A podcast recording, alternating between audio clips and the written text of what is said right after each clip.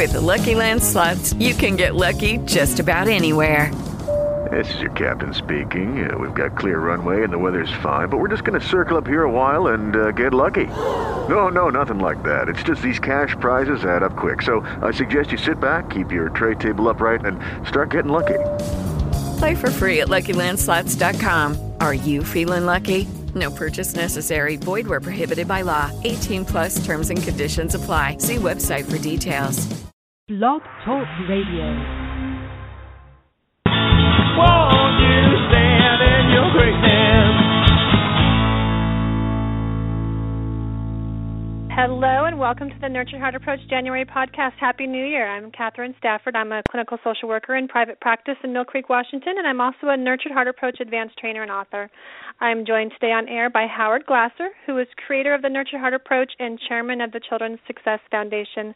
Hello, Happy. Happy. I called you Happy. happy, Howie. Hello, I'm Howie. happy. Happy New Year. and um, happy New Year. you have a new name. I like it. How are you? I'm great. Thank you very much. I'm I great. missed And you last month. happy Happy New Year, Catherine. It seems like we're both coming off vacation mode, so it's a little it's a little slapstick on the air, I think today. Um, you swirled right from December vacation into December holidays, and now you're getting ready for January Tucson CTI coming up. I am, and then uh, right on the heels of that, I leave for Australia for for CTI there, and then I right on the heels of that, I start my travels for my spring tour. So I'm I'm I'm now officially in gear. No rest for the weary. Gosh, that's that's going to come very quickly. Um, for those that are listening today for the first time, launching their intention of learning about Nurtured Heart Approach or notching up Nurtured Heart Approach, um, how would you ignite that flame for them today? What where's your new starting place? New year. you mean um, a little synopsis of Nurtured Heart Approach? I would love that.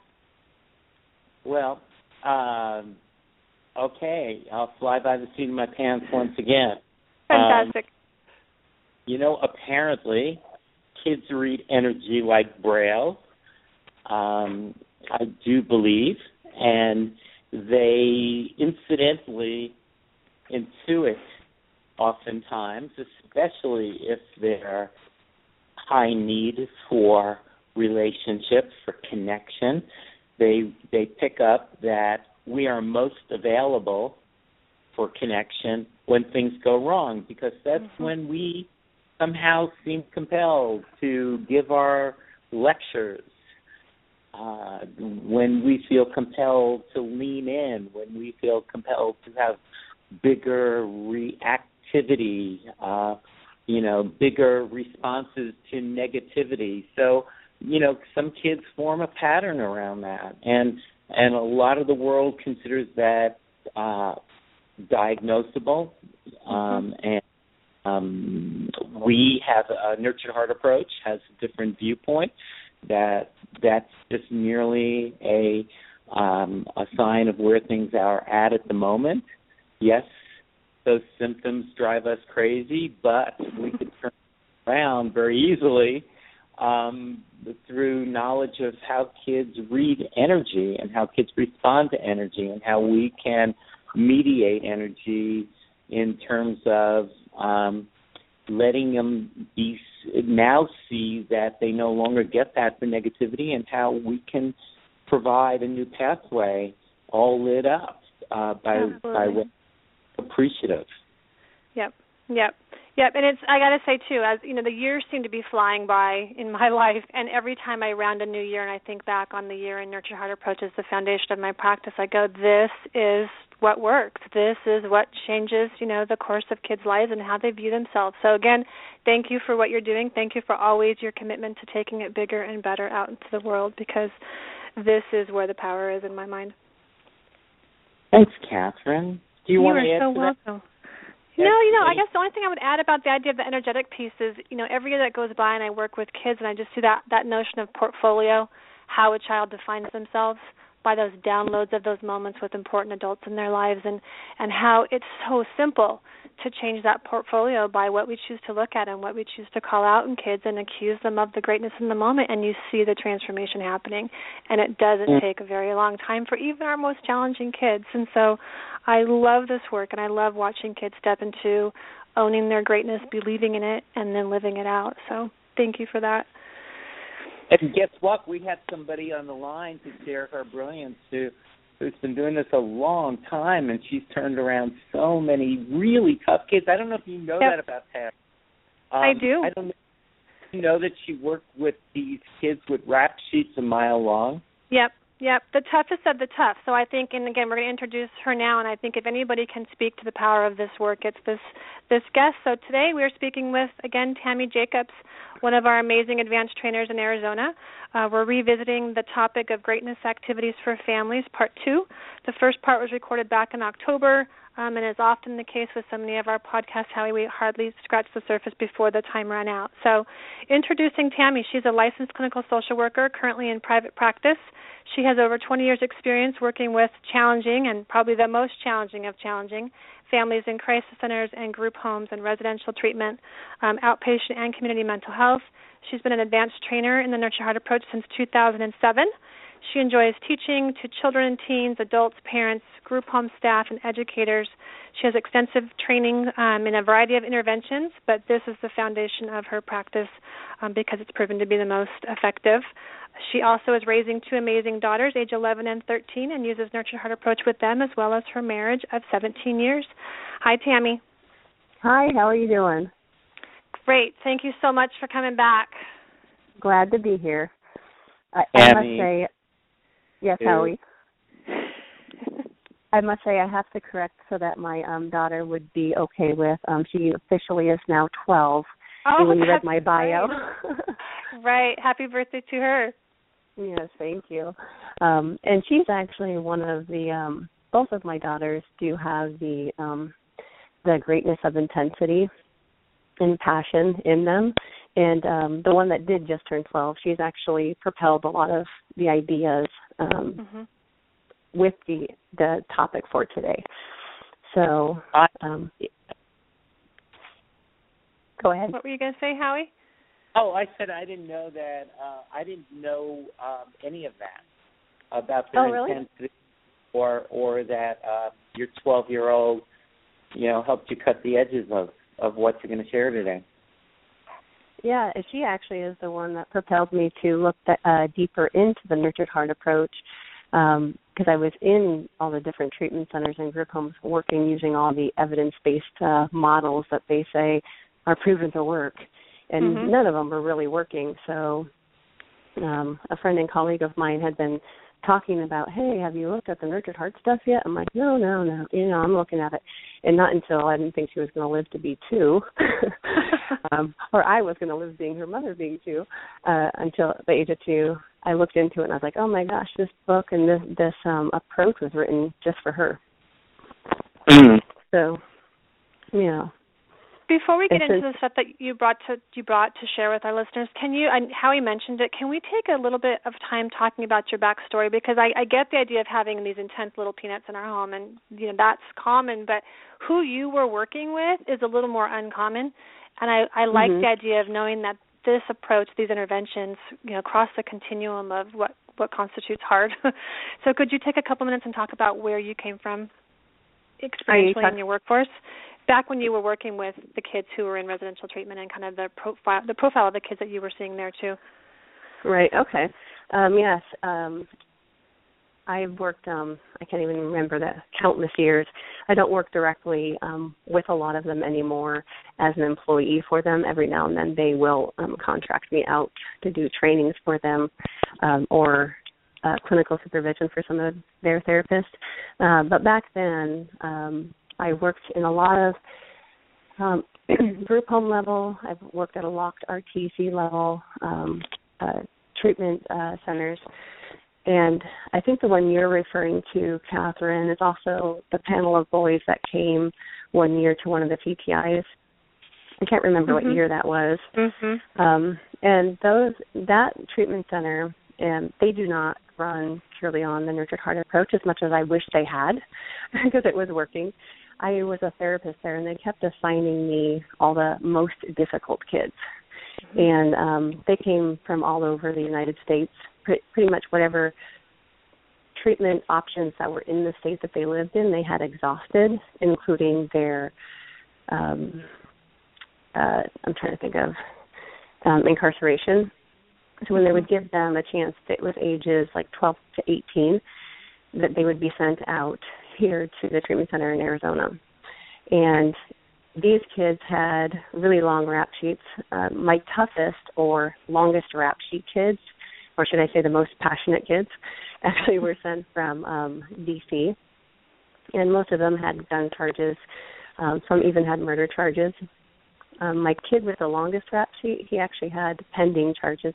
He had not been convicted yet but he had 21 counts of murder pending, trying to mm. pin a subway shooting on him. Oh my God, I didn't know that. Yeah, yeah, and and all of those kids, even though they have these um hard, horrific pasts, what I learned is that they really are still that little kid on the inside, even though they had the hardened exterior. Um, and when you got to hear their story, I mean, you could just see everything that's within them um, they were really a lot of hurt kids, and mm-hmm. they're intense kids, and that passion was coming out um, in not the ways that they were proud of, and they actually carried a lot of carried a lot of shame behind. So helping them discover that they still had um, a goodness and a greatness within them uh, was a little tricky. Where some people would say, "Oh, this stuff's not going to work," but I would just stick with it because I knew it worked with um, any population. And sure enough, every time it did. Hmm.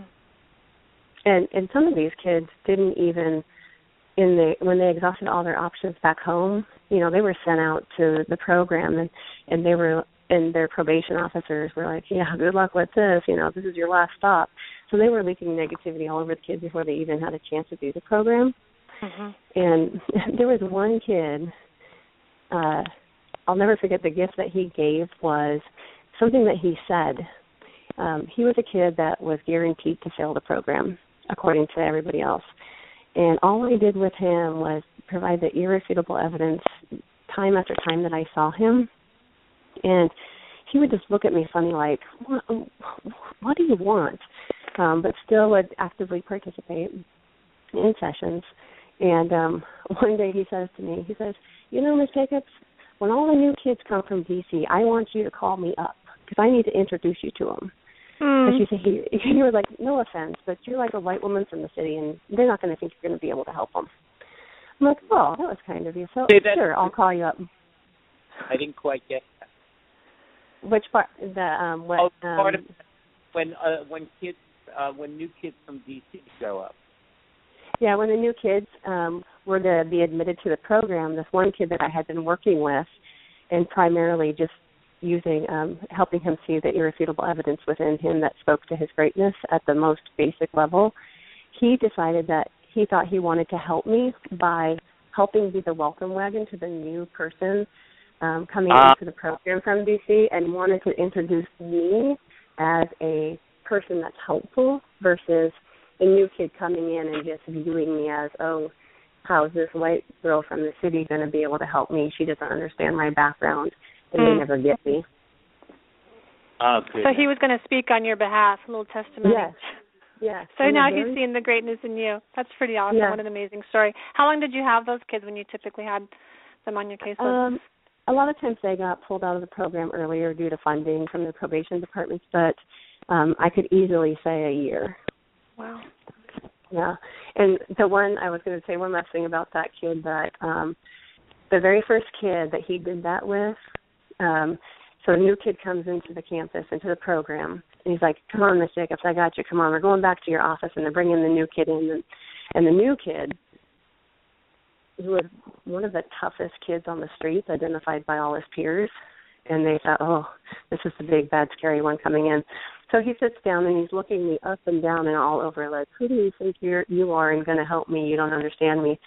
And the kid that wanted to be the one to introduce me he was trying to find the right words to describe who I was, and he said, and he says, her, she, she, she just sees everything about you.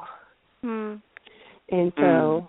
in that moment I was like, Oh, that was the best compliment ever. He feels Mhm. seen at the Mhm. most basic level and these are kids that are typically seen as throwaway kids. Mhm.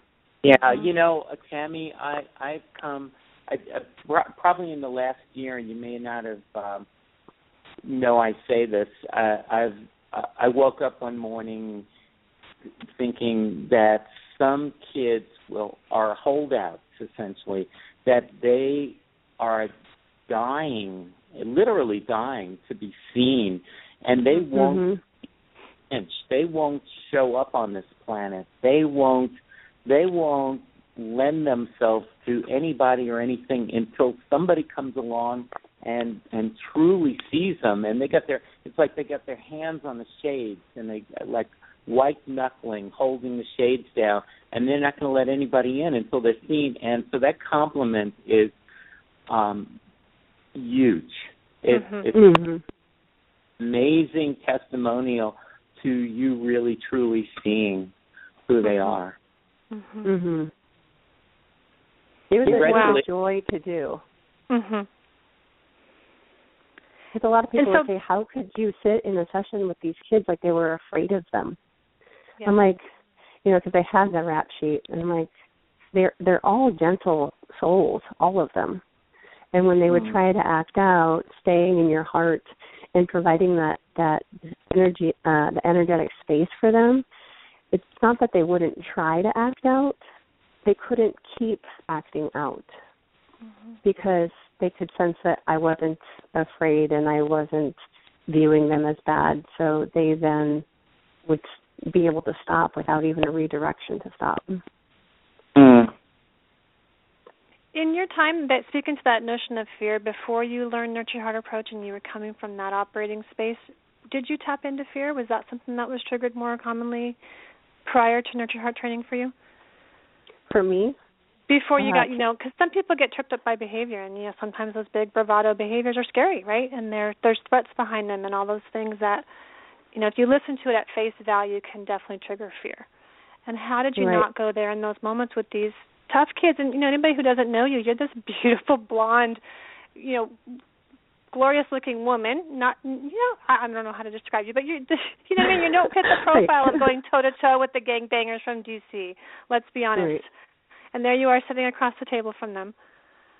and it's um I I I guess I practice enough being in my heart, but if I were to go way back to maybe while in school, um, working on my bachelor's, my master's, I think you wonder how you would be in that setting because you do a lot of Mhm. case scenarios and studies and all of those things. And you're like, oh, that might be scary being in a room, you know.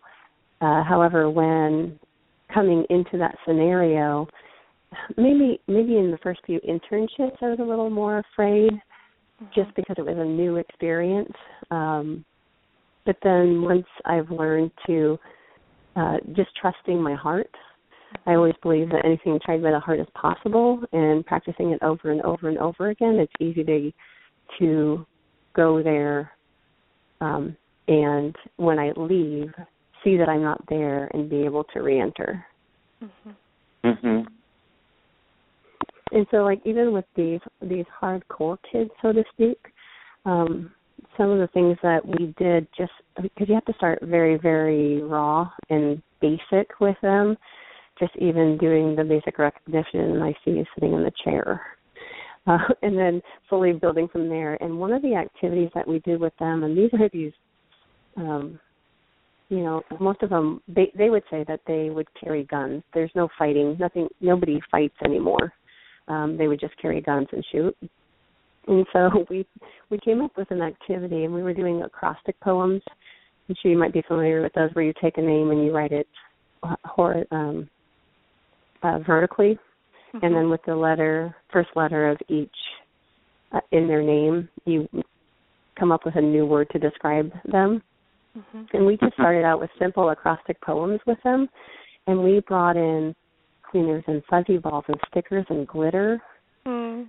and some of them had never seen glitter or you know the the pom poms and stuff like that. So it was really cool to watch their eyes open up to something uh might be that might be simple to some kids and they allow themselves to play it's such a spect- spectacular image that I have in my mind of that that vision in front of me. And so, you know, thinking about you and your continuum of going there to your own kids with intensity, little bitty guys, and now here you are, the mother of tweens, private practice. Taking it back to your topic of, you know, why you came back on today, this idea of activities, which that was a beautiful example of, let's that's mm-hmm. a great segue into bringing bringing more of those to light because you are such an expert at how do you take what's really a conceptual framework and make it more meaningful and purposeful by you know bringing it into the home in very specific playful fun you know inventive ways. Yeah thanks for bringing it back catherine. You're welcome. Yeah. Because i could have kept talking passionately about all of that because it was a those are great uh, memories and uh, activities absolutely Absolutely. yeah. And that was a really great example of, you know, again, something you could do with anybody and you happen to be using it in this in, this intention with these really intense kids. Mm-hmm. Great so example. Well, it answers the question uh, that some people have. It's, it's like doing nurtured heart approach with elementary students, and people say, "Ah, that'll never work with middle school, or high school mhm. kids." Mhm. It's it's really the parallel, and I so Mhm. hear the I so appreciate that ten minutes of of uh, remembering and and Mhm. sharing those. I was in, I was mesmerized Mhm. by by your impact with those kids. Mhm. Mm. It, it Yeah. does make me just smile thinking about seeing those big guys sitting there with their pom poms and their glitter and their glue and you know, their name, their their new version of their name that you helped guide them to. Beautiful. Yeah. And and it is it's nice because every now and then a few of them will find me somehow on Facebook and try to send an instant message through Mm. there and it's it's really heartwarming to hear they'll say um all of their all of their successes finishing school staying out of jail um becoming a father you know those kind of things so every Wow. now and then they just want to reach out and tell me they'll list the success their current successes Wow. Yeah Back to that quote of every child needs a champion, and I can only Yeah. imagine how many how many kids' lives you've been the champion for, Tammy. So I hope you know that. I hope you, when you get that, you realize you were the champion that transformed, you know, everything for them. Well, they, they did the work. I always like to let them own it. I was Mhm. just the lucky one that was able to to be in the position to help them take those steps. Yeah, to light the spark, absolutely. Yeah. So I think with the activities, the the, the topic for this time, I want to start with the greatness jar because I was pretty sure we were going to get to that one last time, and Mhm. um, and of course we ran out of time because we were talking about other things. So I'll start with that one because I have people always reaching out to me, emailing me, asking me on Facebook because every now and then I'll post the pictures Mhm. to send them the information about it. And so um, the Greatness Jar is something that I started, uh, gosh, it must be maybe four years ago, I don't know, with um, my own children at home. And the inspiration came from somebody had posted on some social media site, maybe Facebook, the, the gratitude jar. And I think there's a couple other authors out there that have it in different contexts as well. But when I saw a gratitude jar, I thought, hmm, that's one a day for 306, uh, 365 days, and at the end of the year, dump it and reread them. I'm like, oh, that's way too long to wait. So, just thinking through it, I thought, well, what if I play with the name, switch it to the greatness jar, and be able to write every day, not just write, but also receive and give, and so on and so forth. So, what we have at our house and we keep it right in the middle of the kitchen island because that's kind of like the hub of our house where everybody tends to hang out so that we can see it as a daily reminder every day and right next to the jar we also have a stack of uh, multicolored different papers and uh, a pack of multicolored pens Mhm. and trying to figure out the right order to say this all in um, and so with the different colored papers and the different colored pens. And the papers are small, by the way. They're only maybe three inches by three inches. That way, the task is not overwhelming. And when we write greatness notes to each other in our family, we always start them out with the same first sentence because it trains our brain and gets us focused on the path that we want to be on be in. And for example, it would say, Catherine, I see your greatness. on every first sen- first mm-hmm. sentence of every note, and then being able to switch my my my my head and my heart towards that path and looking what was the greatness that I had seen or or witnessed in the last since the last time I wrote. And so we give the notes to each other. Sometimes my kids like to hide them in my purse. I'll oh, put neat. them in their lunch. Yeah, I find them in these random places. Sometimes there's one in my car. Um, and then whoever's received one that day, when they get home from school or I get home from work, we put them in the jar. And then we will symbolically see the greatness jar being filled at whatever rate it's going to fill um, on a daily basis. So not only do you give and receive the greatness notes, but then you get to watch the jar fill. Hmm. And then when the jar fills, we empty it and we split them all back up into whose are whose. We reread them and then we celebrate the full jar and the emptying of it by having a greatness party. And our greatness party is just made up that day what it's going to be made of. The very first time we had a greatness party, it was Wii bowling and milkshakes. Hmm. So nothing extravagant, but something just to celebrate the jar being full. Mhm. Mhm. And so I love it. Do you? I love it. Yeah, that's a great idea. I had I'm going to add in a little bit here and there just because it's fun. One of my families does a similar kind of thing, but they do a family meeting then on Sunday night and they Mhm. read their notes to each other and then they talk about kind of like the notching it up, great to greater.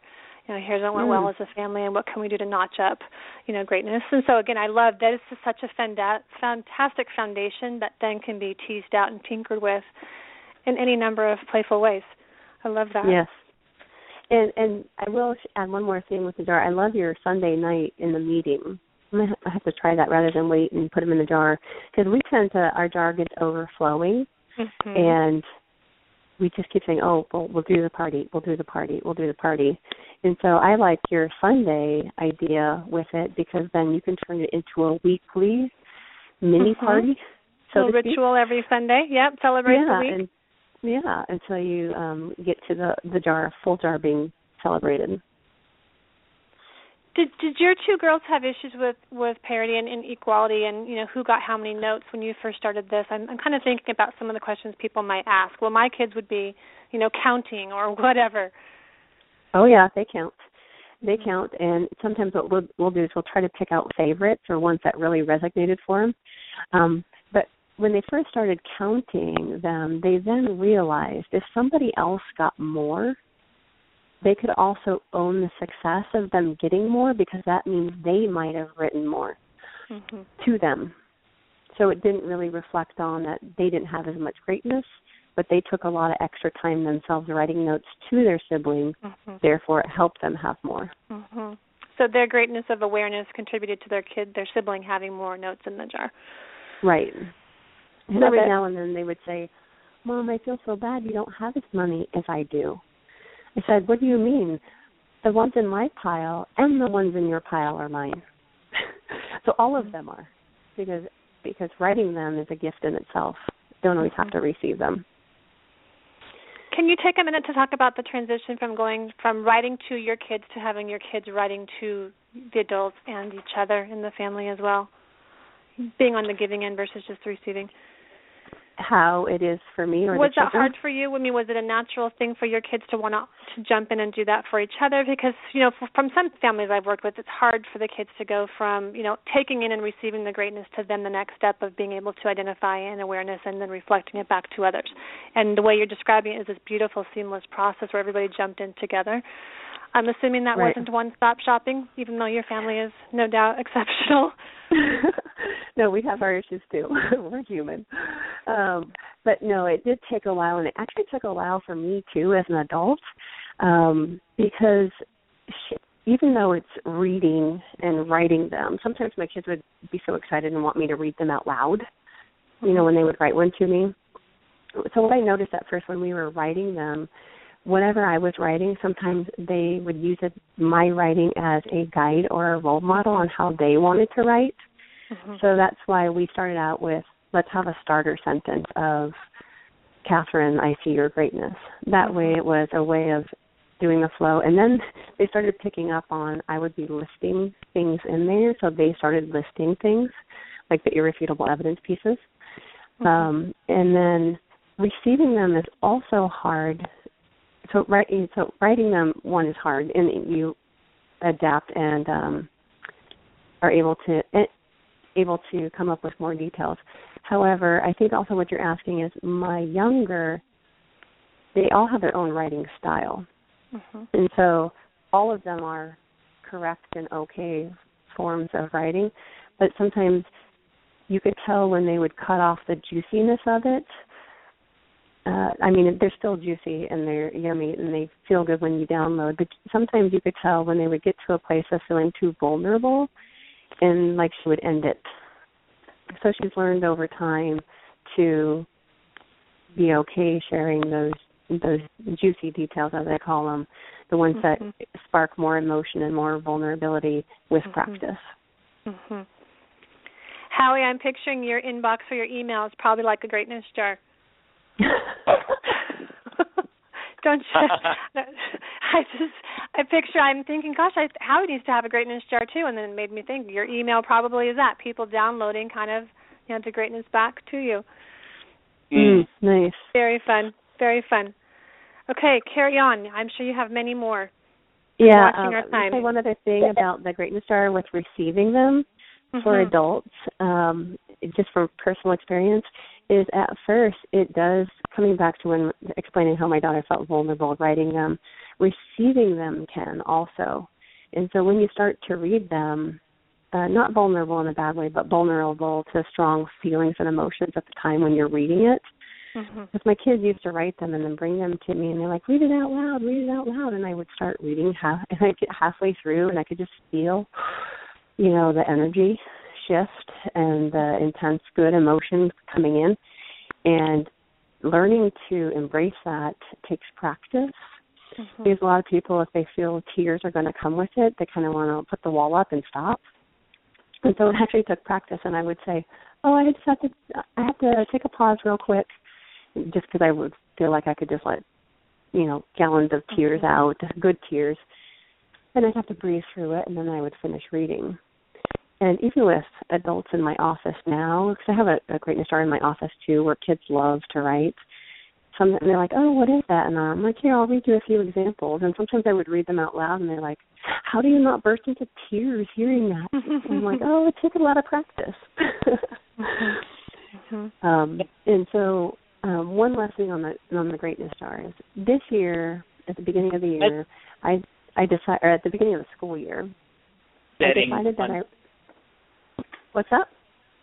Oh, I I just love that you're uh, role modeling um, and uh, giving permission to uh, mentoring how to reset around um, mm-hmm. upside of things. You know, I think the upside of things is is really truly a challenge to to people as they grow and um, mm-hmm. explore their greatness and and um, and start living their greatness. Um, they, you know, it that expansiveness can be uh, equally as frightening as anything else. It mm-hmm. could be a frightening activity. So resetting mm-hmm. in those moments is just a beautiful practice that that you know you have um, um, really um, lived live mm-hmm. with with the people in your practice. I love that. Yeah, thank you. Um, the, at the beginning of this school year, because I know me, I, I I'm more consistent with writing the notes on a daily basis during the school year than I am in the summer, and I accept that about myself. Mm-hmm. Um, so this school year, I decided that instead of just writing one every morning to both of my children, I, that's my frequency my goal that I have set for me. So that's the first thing I do in the morning when I get up. Set my intention that day by writing their greatness note that I put in their lunch. But I also decided this year, hey, I'm going to write one for my husband too, because he would get less frequent, um, just based on you know past experience. So I decided that this year, this school year, I started writing one for both of my children and one for my husband every single day since school started this year. And I, then I thought to myself, hey, you're leaving somebody important out, Tammy. You're leaving yourself out. So now every morning I get up, I write four greatness notes every morning. So one to each of my children, my husband, and then one to myself. And that's new Very this cool. year, and it's been an interesting um, progression as I've gone through with it. For example, um, when I had maybe written the first one on mine, and I'm write and I'm writing Tammy, I see your greatness. You're up early, writing greatness notes for everybody. You've made healthy lunches, and whatever else it might say. I always close my kids and my husband with "I love you with all my heart." Love mom or love uh, your wife. So I closed my own with "I love you." Love Tammy. So I remember the first time I wrote it, I was like, "Oh, that was a download," because we don't often take the time to write that to ourselves. So it was interesting, little uh, little uh, dose that that I could feel the very first few times I was writing it. I love the evolution of this this greatness jar, Tammy, and the fact that it started out, you know, one way and it just continues to ebb and flow and evolve as time goes by and who knows where it's going to continue to evolve to, but it's so fun and playful to hear how it how it's changed over time. Right. Thank you. Yeah. It's it's fun to do. Um, and I know we're have only so much time, so I want to be able to bring up a few other ones that I have here in front of me. Um, it's in my practice. I deal with a lot of kids that have uh, two households that they live in because they have divorced parents or whatever the dynamic might be. And so sometimes it's hard because one household is okay with a greatness jar and the other one isn't. And so I had these two little siblings that I saw, and so we came up with. uh they they decided to call them greatness tags but i basically had one of those large punches that you could punch what looked like a little tiny tag so that you can put them on a ring uh, one of those metal rings Mhm. and they could they were then transportable so when they went from one household where they had the jar they could actually take them on the ring with them to the other house where they didn't have the jar Mm. Very cool. Very creative. Yeah, yeah. And so then the kids wanted to start taking them on their back in their backpacks to school because the tags are were smaller than our mm, the size uh, greatness note that we write. The greatness notes are about like three inches by three inches, but these tags were probably one inch by two inch with a little hole. And um that same father that would do those uh, greatness tags for his girls and would send them when they'd be going over to mom's house. He started using the tags as also incentives because one of his daughters didn't like to read her assigned reading for school. So one of the suggestions was, was that we took a few of those tags and we put them as markers within the book. So when she ever when she got through 10 pages or 5 pages or whatever it was, there would be a blank tag which would then trigger her to go to dad and say, "Dad, I made it to the tag." And then the dad would take the tag and write down her uh, his daughter's greatness so that she can then go add it to her ring Mm. of cards. So similar concept to the greatness jar, but this was more transportable and in the moment. And it actually created a, a safe and easy way for the child to go ask the parent, "Please tell me about my greatness." Uh, cool. you know that the I, I hope people hear um, the creativity of that. You couldn't have done that without being truly present to the to that girl, to that dad, to that family, and to what was needed, and and um, you know just knowing you could um, make the flexibility happen. Mhm. Just just trusting your knowing that Mhm. somewhere somehow within this activity is is a um is is some an, uh, you know answer to the puzzle Mhm. Right. Mhm. Right. Mhm. It's as as we were talking, I didn't have this on the list, and I know somebody within the Nurtured Heart Approach community. I think they do it in a school classroom somewhere. Maybe you guys know who it is. That was using actually the the name tags of the labels on the T-shirts in the classroom. I can't remember. I'm not good with names. I'm better with faces. However, so I've I've actually used that concept with in in counseling too, and given that that person's idea for them in their household. And then sometimes so for example what the example is is having either the little blank labels or the name tags some people prefer to print them out and just take the the large vocabulary word and then stick it on their shirt. Mm-hmm. and so that they're wearing them around. Um but i've had parents actually kind of like write the mini um example of whatever the greatness was getting out of the door to to get to school on time Mhm. you know and then having the kid wear them at school Mhm. and then some of those parents, uh, a couple of them work in the medical field, actually started doing it at work. And they thought, oh well, no, my my my coworkers will think that it's silly or stupid. I said, mm, give it a shot. You know, Mhm. nothing nothing to lose. And they started doing it at work with the adults, um, with their their peers and coworkers, and they're astounded by how it's uh, lifted the moods of people, they're less angry they're seeing each other more they're looking up from their desks when they cross paths so Mm. I don't know if that bell signaled time That's okay. We're all good. It reminds me of Peggy Archuleta talking about how when she used it in the medical field and how when you're looking to come tag out your employees for greatness, they're not running from you anymore. They're kind of coming out of the woodwork as you're coming down the hallway because they want to get a little bit of, you know, whatever you're selling. So it sounds like kind of what what you're talking about. It's it's inspiring Mhm. to see these adults wearing their greatness proudly on their lapel and looking to energize each other. Very fun and playful. mhm mhm So Tammy, uh, you would actually have on your lapel uh, a tag that said, for instance, what?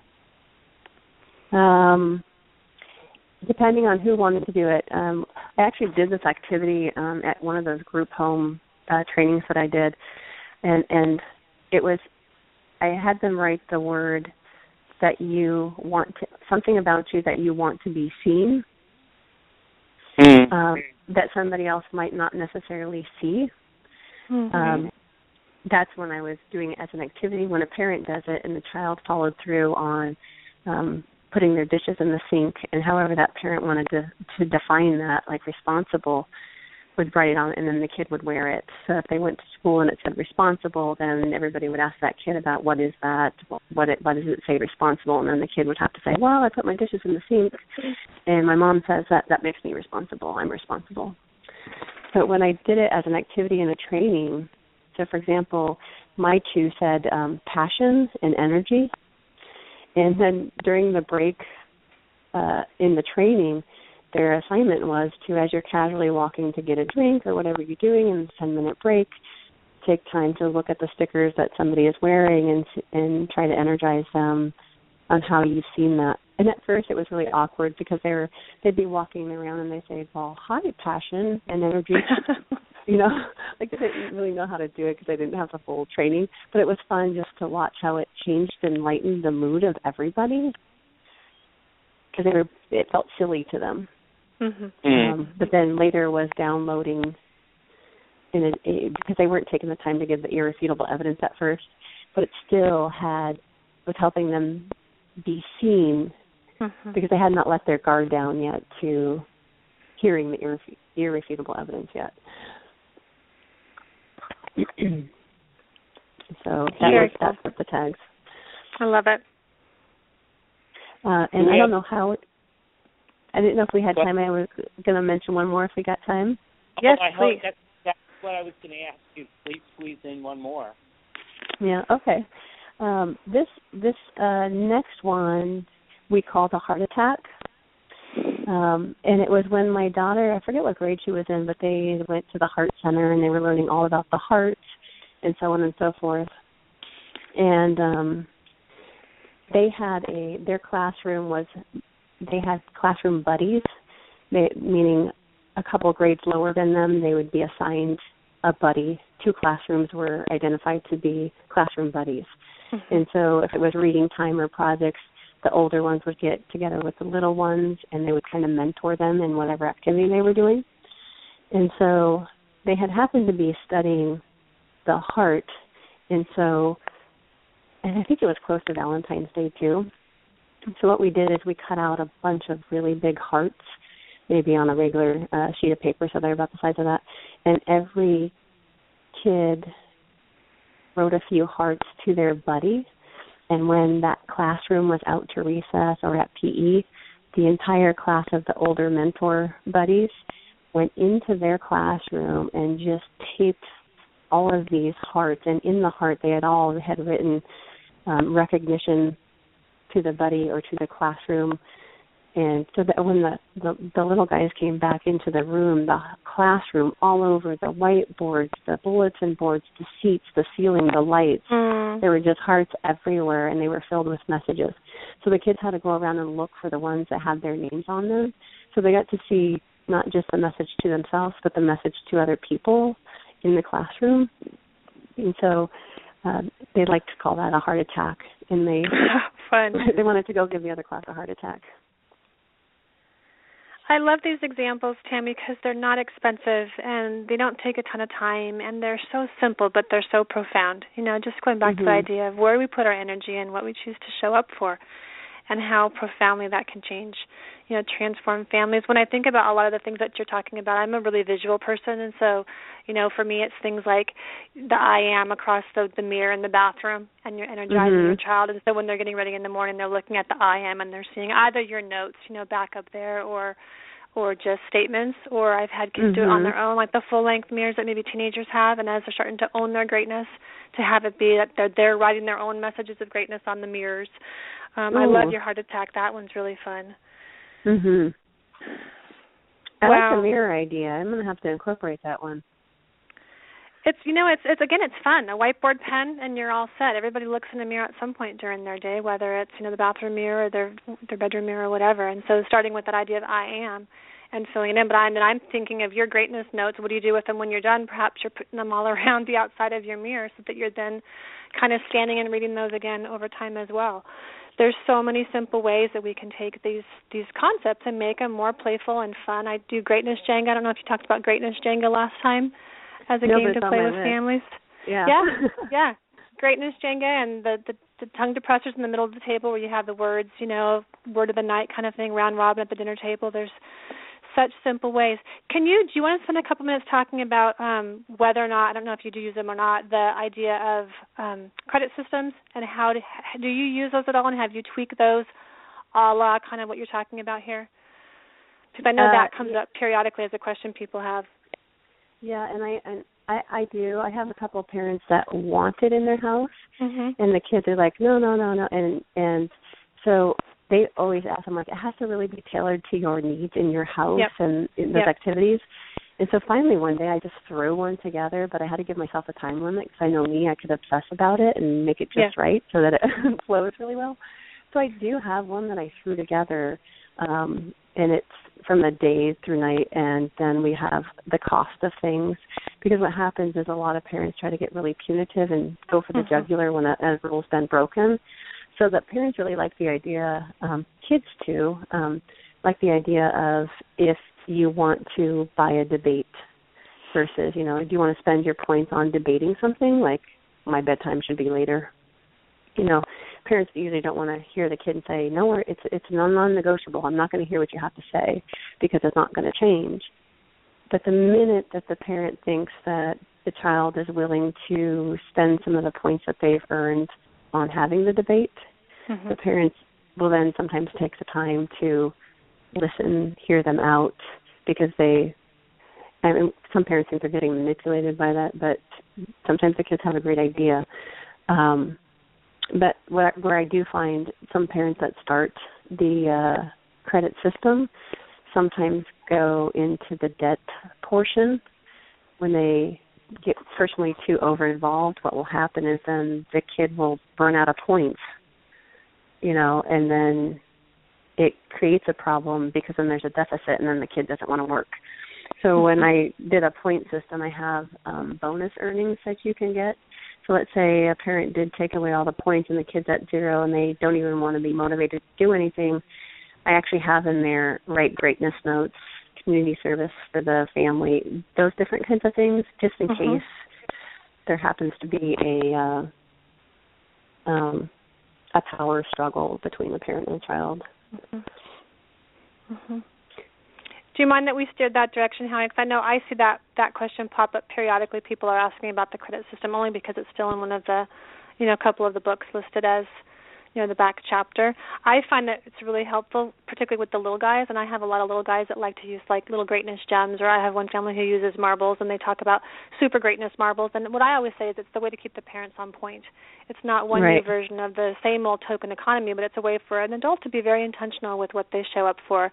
The kids get the little tangible, and then they're working for, you know, something special or or whatever. But again, one more activity that you can tweak and, and turn and have it finesse just to suit the needs of your particular family, and it should be playful and fun and keep us on the point of looking for greatness. Yeah, right, it's and like not only one marble a day. Yeah, Every exactly. every single um, uh, written place that there was a credit. You know, there's been a credit system in two or three of the editions of different books. Mhm. Um, and now it's it, it, you know there's a new book coming out this week that um a, re- a redo of the original book that's much better and and the uh, credit system's moved to an appendix and Mhm. but it's it's stated so clearly in every volume that never take points away you know it's it's it's so infused in the culture that that that you know like like that a reset isn't enough that we have to take away TV or take away uh, you know something or take away points and it's so self-defeating. But Tammy I love the brilliance of the community service of writing greatness greatness notes to classmates Mhm. to to uh to uh family. That is that is like that that that just gets my juices flowing. And and the also thing you said you know I, you know I, I know I've written about you know uh, a family once who you, where you could buy an argument or you could buy a debate uh, but hearing it from you and hearing it in its you know uh, I'm so glad I didn't just take the credit system out of it. I, Mhm. I'm just it's like in a lower priority because what I really want to concentrate on is is the pure form of the approach Mhm. and uh, you know and have that just as a maybe a backup system um you know used in in certain instances um Mhm. You know what? I think that the credit system trains the parents how to do the approach sometimes because they're trying they always say what you know they want to do it right and it's almost like they don't trust themselves. So Yep. the credit system kind of trains them on how to not go overboard on certain infractions and I've I've seen parents always want to make sure that they're they're responsible to make sure that they train these kids to be great citizens and function mm-hmm. on their own and they think that they're failing most of the time and so the credit system i think helps them wait i'm still doing my job as a parent and it kind of gives Right. just is that tool eventually they don't Mhm. need it but in the beginning Mhm. it trains them Mhm. Mhm. Well, that was the original intention, and um, so glad to hear you found it useful in that way, and that and that uh, that you see it um, being, you know, that you've coached people in that way. I I Mhm. really applaud you. Um, you know, it does absolutely have merit in that way. Mhm. mhm I, I think it fits creat- beautifully. Go, I'm sorry, Howie. I just love Tammy's creativity. I, I Mhm. love I love you've made these collaborative that they're not just um they're not just games. Um they're creative endeavors that that bring in every case I've heard the child right smack into the middle of of uh, of of um not just being the recipient but but being a party to um accepting their greatness. Yes, I am that greatness, and and and seeing the you are, you know, in other people, the greatness in Mhm. other people. Mhm. Um, I I am once again in awe. Tammy, I want to give you a minute to think about kind of a last um, last parting remarks for our listeners. I want to invite listeners to become followers of Nurtured Heart Approach channel on Blog Talk Radio and remind people that all archived podcasts are available on demand on blogtalkradio.com backslash Nurtured Heart Approach or I believe it's also on childrensuccessfoundation.com. under one of the tabs. If you're interested in becoming a certified trainer, uh, we have Tucson. I'm assuming it's closed, Howie, but Tucson's coming next week, followed quickly by the Australia Gold Coast training in February. Are there still openings for that Australia um, training, Howie? I believe in both cases there are openings. Oh, um, okay. So if uh, anybody's inspired for Tucson, they could be there next week. Yeah, I think some people have squeezed in in the last couple of uh, um, days, and I think there there's um, there's enough room for uh, another nice handful. So yeah, and we're going to have a wonderful. It's going to be very exciting and energizing. There'll be some very brand new, wonderful additions to the training that I I think will empower uh, people wanting to know the approach from the inside out that much more and empower people that much more to take this work out into their communities. Excellent. I love that people could squeeze in stuff they want to. All the information for trainings is located on childrensuccessfoundation.com and check out the training tab. Okay, back to you, Tammy. We're probably more. over time. Oh, go ahead. Say one more thing is is uh, Tucson has been cold like a lot of other places, but it is it's done its typical mid-January thing of of being spring-like today and um, with promise of you know mid 60s uh, during um, uh, the the week of the training here, and in Australia it's summer. So, yeah. uh, what a great way to combine um, uh, travel and work, and um, and what some people consider to be um, one of the best retreats of their life. Yeah. You know, where it's propelled growth.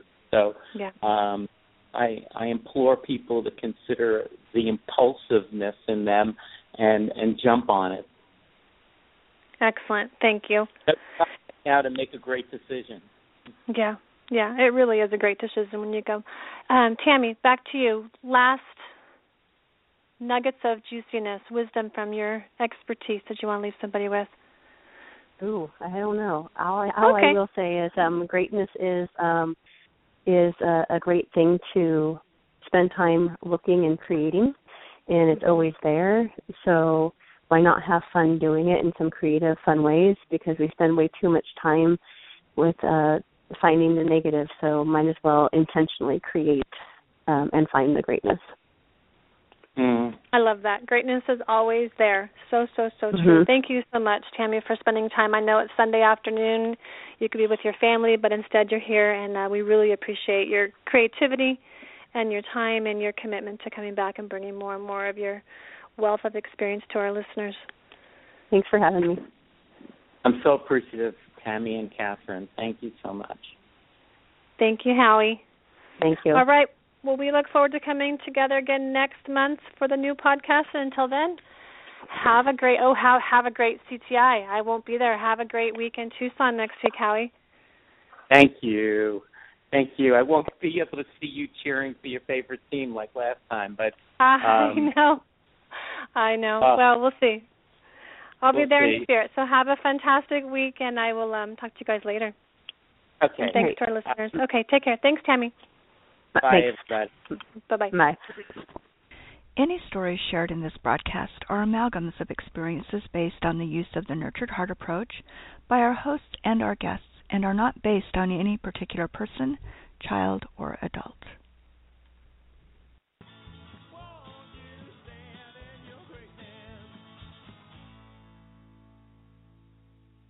Step into the world of power, loyalty and luck. I'm going to make him an offer he can't refuse. With family, cannolis, and spins mean everything. Now, you want to get mixed up in the family business. Introducing The Godfather at ChumbaCasino.com. Test your luck in the shadowy world of The Godfather slot. Someday, I will call upon you to do a service for me. Play The Godfather now at ChumbaCasino.com. Welcome to the family. VGW Group. No purchase necessary. Void where prohibited by law. See terms and conditions. 18 plus.